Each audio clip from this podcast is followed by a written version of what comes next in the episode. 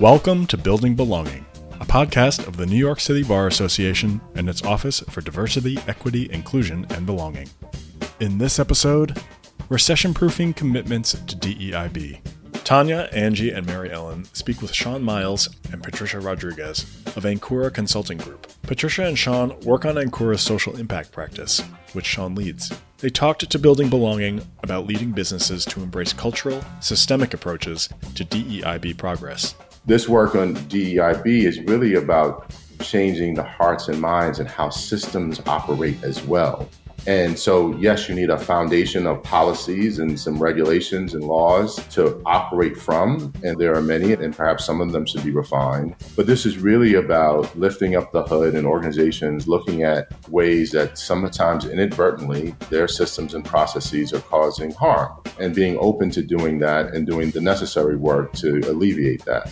They have some real talk about carrying on the work, even in the face of forces that oppose DEIB. When you see progress happen in the fight, you will see the forces who are against those things, who don't want those things to happen, start to galvanize, and, and they're formidable, well funded, and well organized at times. And so, while it is alarming, it is part of the journey for equality, is that you will face these headwinds and these challenges. And so, you must be vigilant, you must be steadfast in your resolve and committed to the cause DEI, notwithstanding the fact that those who are against it. Patricia and Shawn also get serious about the alignment of business and DEIB interests. That's profit loss, having to redo things over and over. So, being a bit more open, I think, will naturally help the bottom line, and that's what companies want. Be sure to stay tuned after the conversation for a second installment of DEIB for the People, where the Building Belonging crew share some of their favorite DEIB content for your screens. Opinions expressed are those of the speakers and not necessarily of the City Bar. Here's Tanya Martinez Galanucci. Welcome back to Building Belonging. We are so excited because we're going to be talking with some of our friends from Ankura who are going to discuss with us the landscape of DEI and how we're experiencing it, what's going on, and what we're seeing out in the world. I have to say that this couldn't be a better time to have this conversation with you all. I feel like DEI is under attack on every front and it's always on the news. And so, with that, we're going to get started. I am Tanya Martinez Galanucci. I am the executive director of ODEEP, and I'm passing the mic to my crew. Hello, hello. I am Angie Avila Lanciotti. I am the development and communications manager with the office, and I'm going to toss it over to my colleague and friend. And I'm Mary Ellen LaRosa. I'm the diversity and inclusion coordinator for ODEEP. And for our guests today, if you could just introduce yourselves and tell us a little bit about what belonging means to you. Sure, thank you. So my name is Shawn Miles. I'm a senior managing director at Ankura Consulting, and I lead our social impact practice. And what that practice is about is helping clients develop and implement their societal promise. And we really focus on how our clients can better serve their employees, particularly those employees who are underrepresented, are having some challenges with respect to inclusion and diversity. And we also help our clients serve their communities better, whether that be through philanthropic efforts, volunteer efforts, and efforts around social impact and social justice. And so that is kind of the focus area of our practice. At the heart of that is diversity, equity, and inclusion.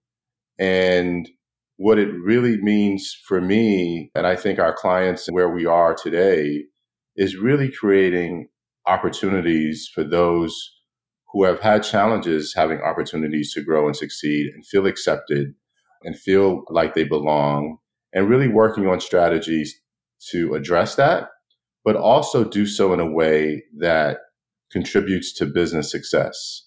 And we view it as not only the right thing to do, but a great business thing to do. We look at it from both a business as well as a people perspective and the intersection between the two. And so that is how I view it and how we operate. And, you know, look forward to exploring some of the challenges and opportunities that we currently face in this space. Hi, guys. I'm Patricia Diaz Rodriguez. I am a senior director at Ankura. I guess I would say I am the Robin to Shawn's Batman. I work at, on the social impact team as well. I think the question, although sounds really simple, what does belonging mean? It means so many different things to so many different people. And honestly, I think the definition could change in the, in a certain context, right? I guess for me, if I had to define it in a nutshell is feeling accepted in a space, in any space, right? Not just that you have a seat at the table, but you're accepted at the table. And again, that can mean in any, pretty much any area. So I'm happy to be here as well and dive into this very juicy topic. Thank you both so much. And Patricia, I agree with you. Belonging is a chameleon of a word. It changes its colors depending on who you're speaking to. So, I mean, great great response. Shawn, you gave us a really amazing elevator pitch, but I want to know what does Ankura do and how do you do it? So we're a managing consulting firm with about 2,000 expert advisors across the globe. And we work with clients in various different industries um, at public and private sector um, on various different strategies. And so, you know, Patricia and I work on the social impact team, but we have teams at Ankura that work on cybersecurity, construction, litigation, human resources, and the list goes on and on, really to help organizations deal with how you become more successful and how you problem solve some of these issues that organizations face today. And then on the topic of belonging, it is one where, as Patricia said, you really want to focus on how do people feel accepted and welcome and kind of show up as who they are and what does that mean in today's environment, and particularly in corporate and professional spaces? I saw an analogy that I thought was very interesting in terms of how to look at this, which is diversity is inviting somebody to the party, right? And inclusion is actually, you know, someone invite asking you to dance. Whereas belonging would be that you feel so comfortable at that party that you feel comfortable asking someone else to dance and really getting comfortable being who you are in that space. And I think we all kind of strive for that in the environments in which we operate. And that's one of the challenges that I think many organizations are trying to figure out, particularly larger organizations who are more complex. But it is one that I think is now more open to being addressed than it ever has been before. Clients come to us with very different needs all the time. And it does fall under this umbrella of social impact or DEI or some sort of crisis management that something has happened at a company and they need some help. But I, I do think you just need to be incredibly open to, to letting people be honest. I had a very, I would say an authentically awkward conversation with somebody recently where they just didn't know how to speak about people. And I could actually tell they were uncomfortable asking me like, Hey, I know I shouldn't be saying this, but what's the new way to say it? Right. Cause when I was your age, this was acceptable and now it's not. And things are changing so fast. And how do you approach people and say, Hey, like, I know I can't say, I, I can't even, this is the worst example, right? But like, even now, I cringe with the example, but you can't say Oriental. That's not a thing anymore. But there are some, there are people who are like, well, that's how I, when I was younger, that was fine. That's not fine anymore. And having that uncomfortable conversation saying, Hey, like, not only can you not say that, you should know better, right? So we Shawn and I and our team, we try our best to let people be honest, even in the uncomfortable, right? Because they're never going to grow and they're not going to learn on what's socially acceptable now and likely what will be in the future, right? I'm sure things that we say now in five years, it's, we're not going to be able to say that. And so being able to be flexible and evolve with that space, I think is incredibly important, not just for us, but our clients as well. Thank you so much for sharing that. Because I think that there's a lot of people who are listening to this who will hear that and that'll resonate. They'll be able to connect with that idea that, man, there were things I used to say and do, or there's things that were presented a certain way on TV that if we did today, we'd be canceled. That's part of what drives some of the fears we're seeing broadcasted in our legislation, on the news. And I love, I absolutely love the fact that when Shawn gave his intro about what you do, you said we're industry agnostic. We can work with all types of industries and orgs because these are issues that exist everywhere. These are issues that stem from our society, from history, right? The inequities that we see in workplaces, the issues, the conflicts we see in our society are reflected in every place we can think of. And so it makes perfect sense to me that this is something that you can and should be doing everywhere. One of the things that we talk about on our podcast and in our theory of change in general about these issues is people need to find comfort in getting it wrong. You're gonna get it wrong sometimes, and that's right. Mm. okay. Like, we have to get it wrong. It's how you learn, right? And as much as you can take the sting out of getting something wrong, the better you'll be at it like learn to apologize, learn to acknowledge, learn to be able to take some space, right? One of the things that we advise people is if you do get called out for something, like using the wrong term, thank the person for trusting you to give you this information and say you need some time to process it, right? And say, thank you for letting me know. I want to process this. I'll get back to you with a more thoughtful apology or thoughtful insights. So thank you for bringing us there and leading the conversation naturally into my next question, which is, I mean, I have views on this, but I was wondering what you all, since you are on the ground in so many different places, how are you seeing these quote unquote anti woke movements impacting DEIB in these space in these places? Because I will tell you, we're noticing it on our front. We are seeing how the co-opting of woke, which breaks my heart because I will stay woke always. Right. but how they're co-opting this anti-woke movement. How are you guys seeing this and what you're doing? Well, Tanya, I think your two points. One, in terms of the ability to say the wrong thing and, and that not be subject to the death penalty is very important. And I think sometimes we lose sight of our own realities. And the way I approach this is from one of not operating in a state of being where I'm not going to be quick to take offense, with a sense of grace and humility, but also with a sense of realness. In my journey, have I said some things I shouldn't have said about some people along the way? The answer is yes. Mm-hmm. Have I done some things that I shouldn't have done in my life? The answer is yes. Do I have family members and friends who have said things they shouldn't have said and done things they shouldn't have done? Yes. So if I can want grace and humility to apply to myself and to my family and friends, then why wouldn't that I extend to my coworkers and colleagues? And so, uh, and I think that's the place to start. And I think, Tanya, the, the way you expressed in terms of how to deal with some of the challenges that perhaps when someone says something that is you know, offensive or can be offensive, we need to have some grace and, and patience in those situations because we're all guilty of that at some point in our life and will continue to be. In terms of the anti woke movement and the policies and the like that are being advanced, Patricia and I, we, we pay close attention to these developments every day. Obviously, they're very serious and they are having some impact and causing some headwinds along with the current economic environment. But the way I look at it is this is a result of the fact that we are starting to see real progress in DEI. And in the wake of the murder of Breonna Taylor and Ahmaud Arbery and George Floyd, we started to see organizations take this more seriously, understand it in a more impactful way, and real progress started to happen. And so when you see progress happen in the fight, you will see the forces who are against those things, who don't want those things to happen, start to galvanize and, and they're formidable, well funded and well organized at times.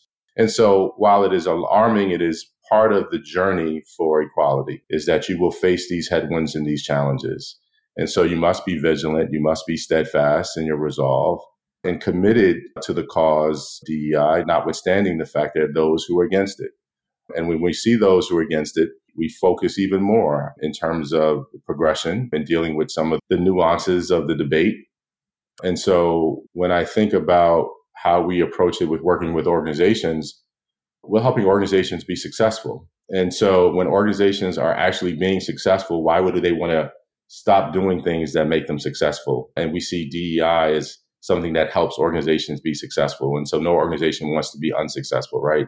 Um, but when it comes to these policies, when it comes to these initiatives, we have to be prepared with the arguments that work against them. We have to be prepared for fighting for what really is important. And we can't let perfection be the enemy of the good. And so you advance what you can while you can, and you keep going on with the fight and the journey. And so for those of us who believe in DEI and are passionate about it, uh, it should strengthen our resolve to, to come together and redouble our efforts in this fight.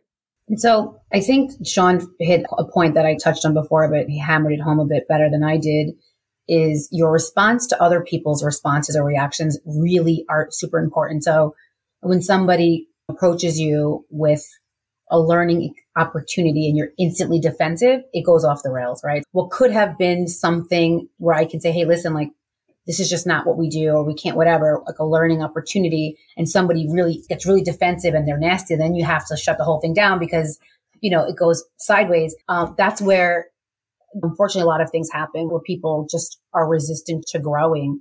In regards to the the anti-woke movement we've seen a lot of that. I think since 2021 44 states have introduced some sort of bill or legislation to either stop critical race theory which essentially is anti-wokeness in school settings. Or obviously everybody knows about the Florida bill. Literally, you can't say the word woke, which is, that's a whole nother podcast conversation, I'm sure. But, you know, I think Shawn and I, and not just us, right? Many companies that take this incredibly seriously have come up with alternative ways in which we can continue the fight. There's loopholes in everything. That's the beauty of the law. And folks that really want to advance DEI and help their employees feel a sense of belonging will continue on. We just won't use a certain verbiage that maybe some of these bills are proposing or legislation that that's being introduced. Again, it's I've looked at it a million times, right? There's like six or seven like chunks of verbiage you can say. Well, I mean, you can't, you can't regulate everything. And so there's always ways around things, but it does create challenges and it's unfortunate to see. But to Shawn's point too, if it wasn't working, we wouldn't have pushback. If nobody cared, then nobody would care. So it's a gift and a curse. You just hope that there's people who have enough resolve to keep pushing forward when the change is very incremental and slow that they're going to say, okay, well, 2% change is better than no percent change. Or it's just like, this isn't working and forget it. I do think it's an uphill battle, but we're definitely making some inroads. No, that's really helpful. And you're absolutely right. The number of legislation, thinking about the word woke is shocking. Like, imagine if we had that much legislation out there for gun control, for instance. Like things that are actually causing harm to our children. And I'm sure you guys saw the now infamous interview with the woman who was trying to define woke on TV on air and couldn't for the life of her get a single word out about what it means. and again, and it's just, especially in our industry where we're lawyers, we're trained to be critical thinkers. We're trained to be issue spotters. And I feel like because of the climate and the way these words are used, we find really intelligent critical thinkers saying really silly things. And I say that because even us at our office, we are the Office of Diversity, Equity, Inclusion, and Belonging at the New York City Bar. We have received hate mail from mm. lawyers and wow. judges claiming that we have a woke agenda and that is somehow a bad thing. That's a pejorative. Them telling us that we're woke is a pejorative. I'm like, you are definitely complimenting me. You have no idea what you're doing. but I really appreciate that. And I think I'm going to hand it over to my colleague who has another question for you all. Wait, before you go to the next question, I just wanted to just make one comment. So, in preparation for this podcast, I looked up the word woke, right? Like I was trying to figure out some sort of talking points, and I saw that in 1944, really the first real, I guess, like on paper woke definition came about. And I think the fact that I, I did like a very quick Google search to see where the origins of, of the word came from. And it was the idea of a black man and realized he was getting paid less than his white counterparts. And he said to his, to a, another group of uh, employees, we can't sleep on this. We need to stay woke. So that sentence alone, and really that's kind of how it's being used still, right? Like the idea of like, don't sleep, right? Like I know what's going on. I got to be awake really is how it's, how the slang is using it. But the fact that woman was unable to come up with anything when I was able to come up with all of that in about a six minute Google search, that just shows how you, you just don't care. You're not doing any sort of actual diligence in trying to move anything forward. You're likely just going to create scandal and opposition, like media drama. And that's a whole different thing. Right. And so sometimes people will keep these things in the news just to keep themselves relevant. And it's infuriating to see because it I guess, in to Shawn's original point, you also it stays in the news. It's still newsworthy, and so we'll get in where we fit in. But you know, to see how that's working is unfortunate as well.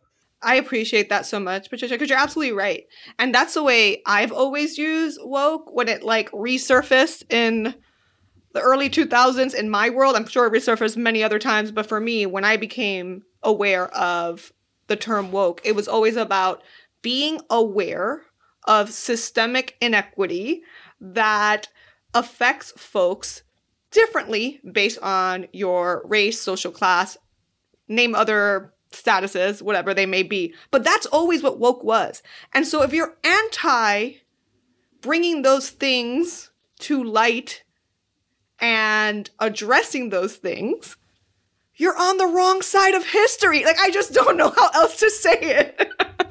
and so I really do. If you're listening to this podcast and the term woke has kept you up at night or given you shivers or caused you some fear, I say fear not. Please do a Google search. You'll find out more. And I hope you, you join us on the right side of history.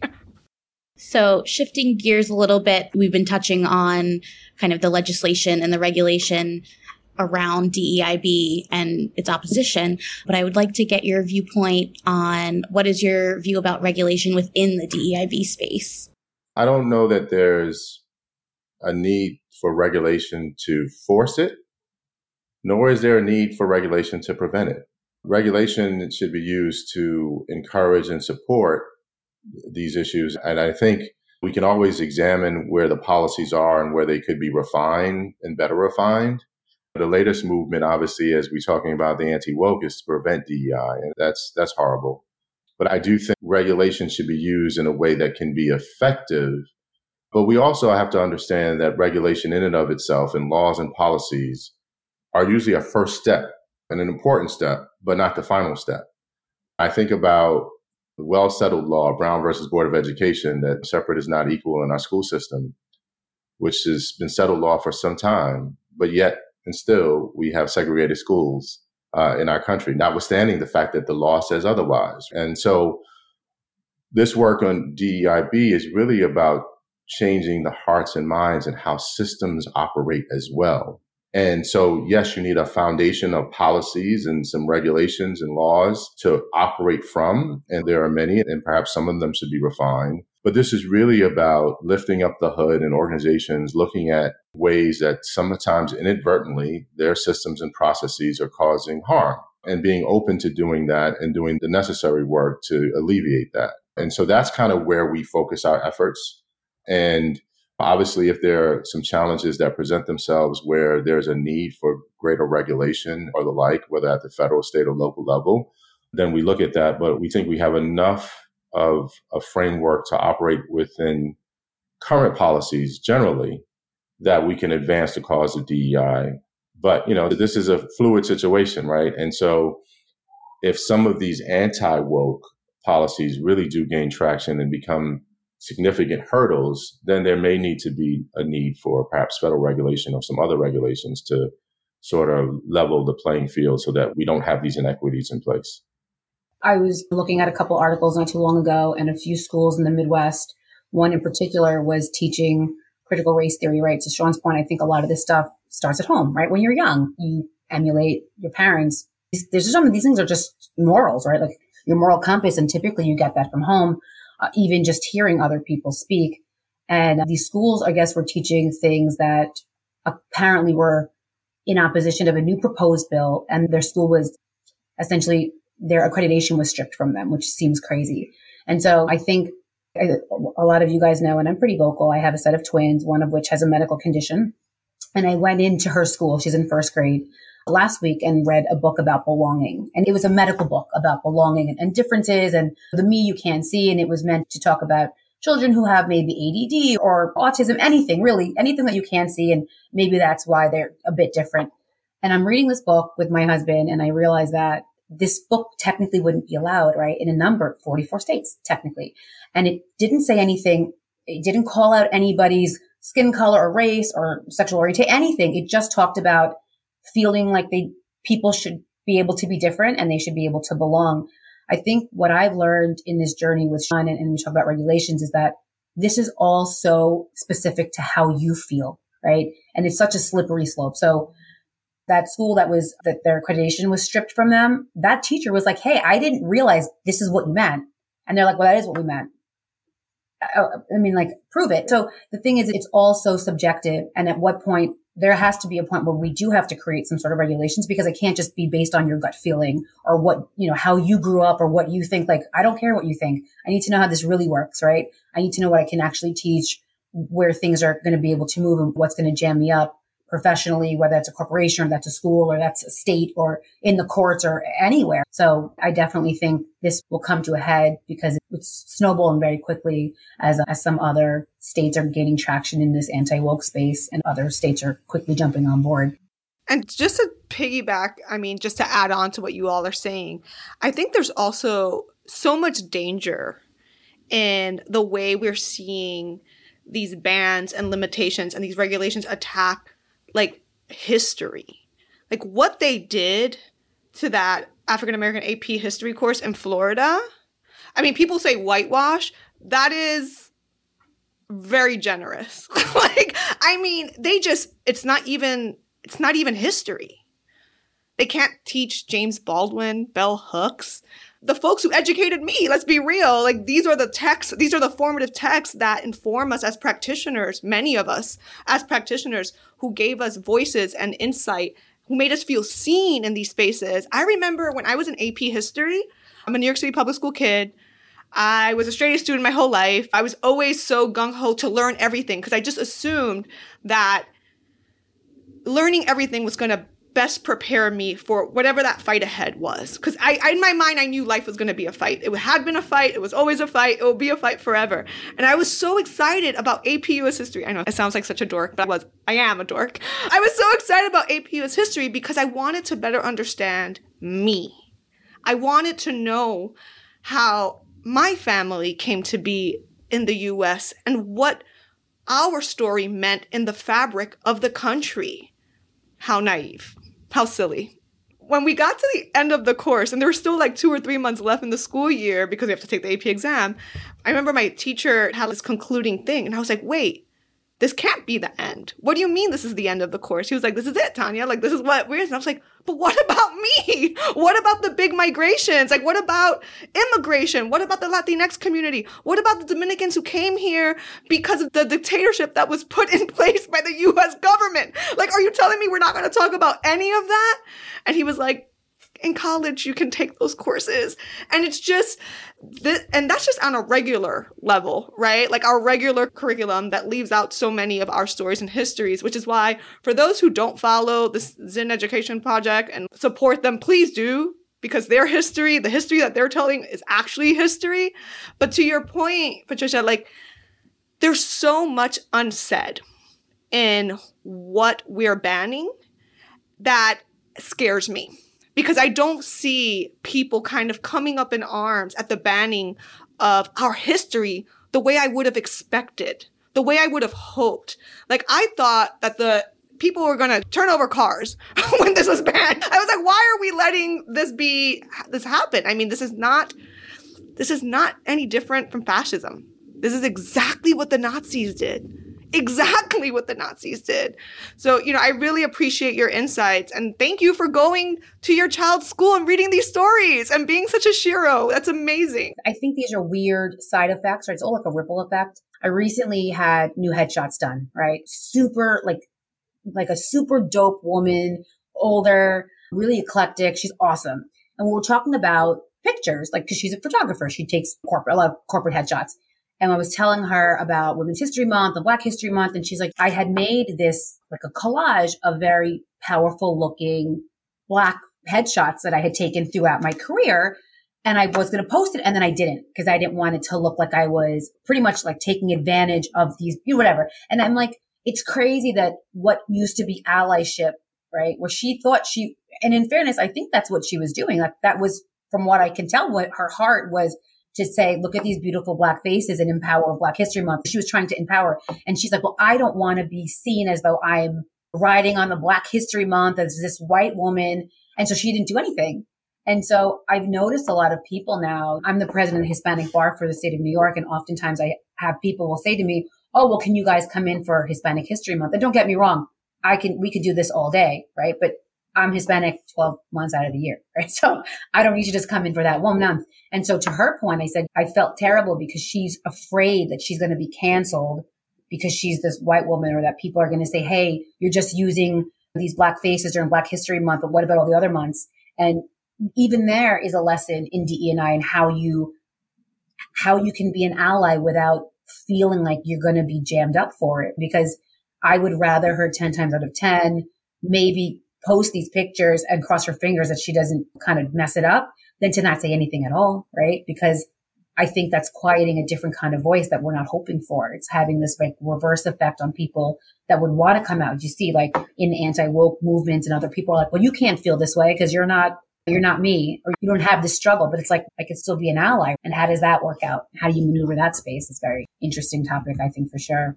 And thank you for mentioning you're the president of the Hispanic National. I wasn't going to say it because I was like, okay, I guess she doesn't want to talk about it. But yes, I, I mean, I swear, I forgot when we started. I'm like, oh yeah, Patricia's like That's this baller, and she's not even saying this very big thing. Okay, great. I'm glad you mentioned that, and I thank you for sharing these anecdotes. You don't have to apologize for sharing these anecdotes. Like I honestly, if you haven't heard our podcast, we were very much about storytelling. There's resistance and awareness building and storytelling. And I love this story because I do think that it was a missed opportunity. To your point, it was a missed opportunity. And I get not just like posting it a lo loco by yourself without like checking in with folks. But I feel like had she wanted to really do something with this, she could have asked. Ask those folks, hey, I took a really beautiful shot of you and I want to honor your beauty and I want to do something with it. Would you be okay with that? Is there anything I could do for you with this photo? Do you want to use it? Do you have anything you want to say? Be an ally. You could be an ally. And I do think you're right. I think folks are so scared of being canceled that they do nothing. And one of the things we always say in this work is there's no fence sitters. You're either helping the cause or you're not. Being neutral does not move the needle. In fact, it's one less person we have in the fight. So please do it scared we do things scared all the time as people of color, as marginalized groups. I haven't been safe in years, ever. I do everything scared. Yes. but I appreciate that story. What I'm taking away and what I love to see is that Ankura provides an opportunity where you take the heavy lifting of teaching others about what's acceptable and what's not acceptable off of people of color or marginalized groups. Because how many times has a white colleague looked over to their person of color colleague or person of color peer and said like oh is this offensive to you? And now not only are you offended but you also have to teach.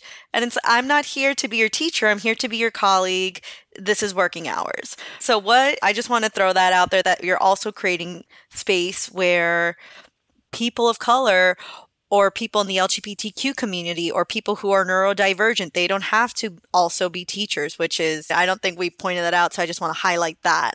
But with that overwinded observation, my question to you is why is DEIB good for business? Well, it's good for business. And what we're seeing, a lot of the data and the studies across the board are showing those organizations who do this well are more mature on their journey and really intentional and focused, are outperforming their competitors. Their financial performance is better than competitors in their industry, and particularly if they're publicly traded. We're seeing they're also making better decisions. And so, like, there are countless studies of data that shows the percentage increase that these companies are having over their competitors in so many different categories and there are those who are against it that say, well, there's no correlation or causation there. But for those companies who are successful and outdoing their competitors, they don't want to go backwards, right? They want to move forward, and this is making them successful. And why it does, and it's probably maybe common sense to us, is that you have organizations whose culture are treating employees, regardless of their background, as valued employees with respect, with appreciation of who they are and what they bring to the table and wanting that and wanting people to show up as themselves and wanting them to contribute and posit ideas that perhaps aren't the conventional corporate ideas and seeing success in that way, but also recognizing that we now serve a very global, diverse marketplace in ways that we never did before. And so all of that is kind of coming together. And so that's why it's been great for business is because you are providing a product or service with people who reflect various walks of life. And you're providing that product and service likely to people of various walks of life as well. Uh, and once you create that expectation and that excitement and that energy around it, people don't want that to go away. And they want to do business with you. They want to work for you. And so that's what we're seeing. It becomes infectious. And then if your competitors are doing it and you're not doing it, then you're not as competitive. And we know the name of the game of business is to be competitive and be successful from a profit perspective. And so that's why we're seeing the great success there. Um, but that's also why we see the opposition, right? Because uh, there are those who want us to stay asleep and not be awake. There are those of, of us who want things to go back the way they were. And going backwards is not progress. And so that's what we're seeing and experiencing. And the notion that I've heard in some of these policies that these corporations, particularly those who are publicly traded stock in the stock market, and that these CEOs and the C suites and board are doing things around diversity, equity, inclusion that are hurting their profits. These organizations, I've been a part of many conversations with C executives and boards. They are not doing anything that's going to hurt their profits. They understand profits better than many of the policymakers who are accusing them of, of not understanding. And so if they're doing this and they're finding them and finding it to be profitable, they're the masters of making profit. I think there's a couple of reasons. You ever see those like TikTok or Instagrams that are like, I was today years old when I realized you could do this way. And you're like, oh my God, I had no idea you could, if you cut open a watermelon upside, like you just had no idea. So the idea of diverse thinking, it's a breeding ground for innovation and anything that's innovative typically is cutting edge to Shawn's point, um, is the next best thing is good for business, right? Cause you always want to be ahead of the curve. And so I think we're in a very tech driven society and a lot of folks talk about AI and biometrics and this, all this new tech coming up. But I think really where success ultimately goes back to are the people, right? Not to throw a whole monkey wrench into our conversation, but AI has been notoriously racist and, and riddled with biases, right? Whoever's creating the programs are creating these things inside the programming. And so when you do machine learning, they're learning what, how you programmed it. So it all goes back down to the people, right? And when you're able to create a diverse workforce, you're better served for it because it will ultimately end up in profits and not having to rework things. I've done studies on that I've seen folks use AI trained machines and they're like, Oh my God, we can't do it this way. We have to do it again. And so had it not been that whoever programmed that maybe were a bit more diverse in their thinking, the, it, we would have done it once, right? And that's profit loss, having to redo things over and over. So being a bit more open, I think will naturally help your bottom line. And that's what companies want. Maybe making it a bit more weaved into the fabric of your culture will help. So many great points. And thank you for bringing up the AI thing because first of all, AI keeps me up at night. Like I'm waiting for the Terminator to be a real thing. Like I'm just waiting for Arnold Schwarzenegger to show up in front of my house. I'm waiting for it because I'm like, he's gonna, be too- he's gonna be there in three days. By the way, it was I'm telling you, morning. T- girl, no, I've, the machines I know. are, and you can't even turn them off anymore, which is horrifying. And I blame my husband because Alexa is everywhere in my house. You have to even whisper her name because I am scared right. she will hear me. I am terrified of it. And it's such a great reflection. And by great, I mean horrible reflection because it shows us exactly the biases that we all have. No one designed this AI to be like, let's make it racist. No one was out there trying to do this. Yet here it is because we are living in a society that promulgates all of this and keeps it alive. And that's why this work is so important. And I love that there is a business case for this. I love that when you look at the data, there is a business case. But if I'm being honest, I don't care if there was. I don't care if a business didn't get better about it at all. It's the right thing to do. It's really what equality and fairness is. But that's not the truth. The truth is it does benefit business and it benefits innovation and it benefits your reputation. It was a couple years ago. Do you remember that whole H&M scandal? They had a t-shirt with a black little boy that said monkeying around or something like that on the frickin' t-shirt and everyone lost their minds. Rightly so, because I think you have to be really out of touch to not understand why people would be like, hey, don't appreciate this. Like, why are you doing this? And I swear, if they had just one black person on the team who decided to put this promotion together, they could have had a lot better outcome for what happened to them. And it's just an example of just like not, there's no one person can have all the insights. No one person can have all of the understandings. So you need to build a team that will fill in the gaps, that make up for your own blind spots, that will move you forward because we can see the whole picture together. And I think that's really where businesses will thrive. If you realize that every single person, because their perspective is unique, can help you move the needle in whatever direction you need it to move, you will do better by your employees, by your company, by yourself.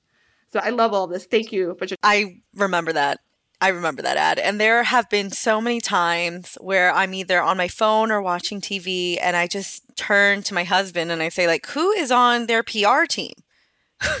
How did PR not stop this? How did PR not take away their phone before they sent out that tweet? So we've I think we've established that diversity, equity, inclusion, belonging, it's a part of evolution, right? It's a part of the evolving times when it comes to business and it's necessary. So, how do we recession proof it? Well, I think, and we're starting to see for those organizations who are dealing with the prospects of recession, we're seeing layoffs against in various industries. We're seeing DEI initiatives being cut in, with, in certain organizations. And I think that there needs to be a realization that these efforts are for long term sustainable growth and success of an organization. And practically, most of the investment in this work, I think some of the recommendations are that organizations should invest one, invest one to two percent of their operating budget in DEI in order to really have chances of success. That cuts in DEI won't really address your expense problem or your financial issues. But in fact that you know that long-term investment and sustained investment which is modest at best will lead greater returns. And that when you're looking at right sizing your organization because you need to be nimble based on the market you really want to pay attention to DEI within your organization and make sure that you're not cutting in ways that adversely affect underrepresented groups within your organization because now you're cutting off your future success and a lot of times when when these layoffs occur, they're occurring you know, they're occurring where they're disproportionately happening at lower levels within an organization, where you sometimes disproportionately have more people of color or women, et cetera, in those roles as well. And so HR teams and others really need to be very conscious about where they're making adjustments so that they're not inadvertently curtailing their DEIB efforts. Um, so it really requires organizations to really truly be focused on the big picture, making adjustments where they need to make adjustments, but recognizing at the end of the day that cutting a diversity, equity, inclusion is not going to really impact your bottom line in the way that you think it's going to, but it's probably going to hurt your future success in ways that you don't want to hurt it and make you less competitive and not an ideal place to work.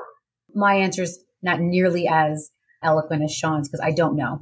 I don't know. I see organizations cut. One of the first things that get cut are the DE&I budgets. There's a ton of folks who are chief diversity officer but have no budget. So like that's cool. I can't actually do anything, but I have a nice title. Not helpful. I think to Shawn's last point though, likely the way to make it recession proof is reverse engineering, right? Where they cut it all and then they're like, oh, turns out that was really important. And people don't want to work here anymore because we don't have enough diversity and people don't feel a sense of belonging or they don't want to work here or add all the billions of things as to what makes a work culture function. And so I think unfortunately, a lot of these companies that have not fully leaned into this space, they have to learn the hard way, right? They cut these programs, they remove the funding, and then they're like, oh man, bad move. Because to your point from everybody's point, it's a business and I get it. They want to make money and maybe they're not seeing profits. And to my point earlier, it's a very slow little pace that we're going here, making inroads, but it really does matter when it comes to dollars and cents. I mean, black and brown folks we're consumers, right? we buy a ton of stuff all the time. And so if you start to remove these programs or you start to remove certain faces or voices, it's going to be felt through the community and it's going to come back. So I wish I had a better answer, but I do think part of what would make this recession proof is learning the hard way and having folks cut these programs, cut these these initiatives and then realize, oh, turns out more people were paying attention than we thought and we probably should make this more important. That's an honest and very real answer. And I think realistic yeah. because combining both your answers right now, Gen Z, they are not taking this. They are not taking this BS. Let me tell you, I have heard so much from the law schools, from the folks recruiting at law schools. These kids are not here to play. They're asking the hard questions. They're asking about retention. They want to see the percentages and they don't even want to apply to certain law firms because they do their homework. And guess what? Our society is changing. In the next 10, 20, 30 years, people are going to look more like the people right here in this podcast at these firms. And so your clientele is changing the people you are supposed to be selling yourself to are changing. Are you up for it? That's the question you need to be asking yourself. Are we ready to meet these new needs? This has been absolutely phenomenal. Please come back and join us again. Do you guys have any final thoughts, closing words? Where can people find you? Well, listen, thank you for creating a forum where these discussions can happen and that we have the opportunity to really shed some light on some really challenging, sensitive topics, but do so in a real and authentic way um, and create a space for those who are part of this struggle and fight that they don't feel like they're alone, that they recognize that there are those of us who are working on the front lines behind the scenes and that there's very real intention and progress being made despite the obstacles. So thank you all for creating this platform and giving us the opportunity to be a part of it. You certainly can reach me at shawn.miles at ankura.com. And we're in this to win it. We got the bumps and bruises and scars along the way that brought us here and excited about what can be achieved and what can really be done to actually help make this a better environment for those of us who have been marginalized. We remain steadfast and committed to this work, and we are glad you all are as well. So thank you. So same, right? You can find me at patricia.rodriguez at Ankura. We, Shawn and I have, I think over the past year, or year and a half, have perfected the art of facilitating DEI training. So reach out if you guys have any questions. Like we said, allyship, open conversations, no judgment, not just for business, even just to know, right? And that's cool. Or Region 2's HNBA presidents, you can reach out there. And similar to Shawn's point, I think getting on a call with a bunch of people and not feeling incredibly tense as to what's going to come out of my mouth. Sometimes I need to like check myself oh, I can't say that. I can't say this. I can't say that. I don't want to jam myself up. And so creating a space where people really can just say, what they think, even if it's wrong, whatever that means, or if it's not acceptable that somebody will quickly check you and say, Hey, like, that's just not, we can't say things like that. I think is incredibly important because it gives us all space to learn and grow from each other and nobody has it. And that's cool. That's how it's supposed to be. So thank you guys so much for taking the time to talk to us. Absolutely. Thanks again.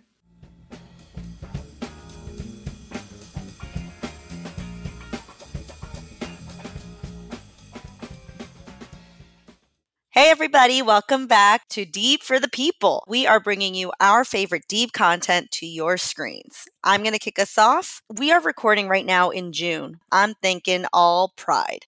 So I'm bringing to you the powerful movie Milk.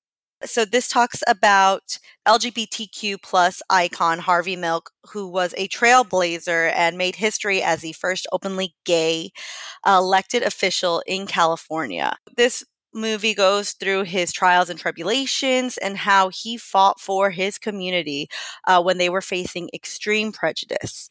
Harvey Milk is not someone that I learned about in school. We don't talk about Harvey Milk in school. This movie has passion and a movie that has direction, a movie that's powerful and shares a statement for deep, for equity, for belonging. That's probably why I love it. I love to get my history through the media.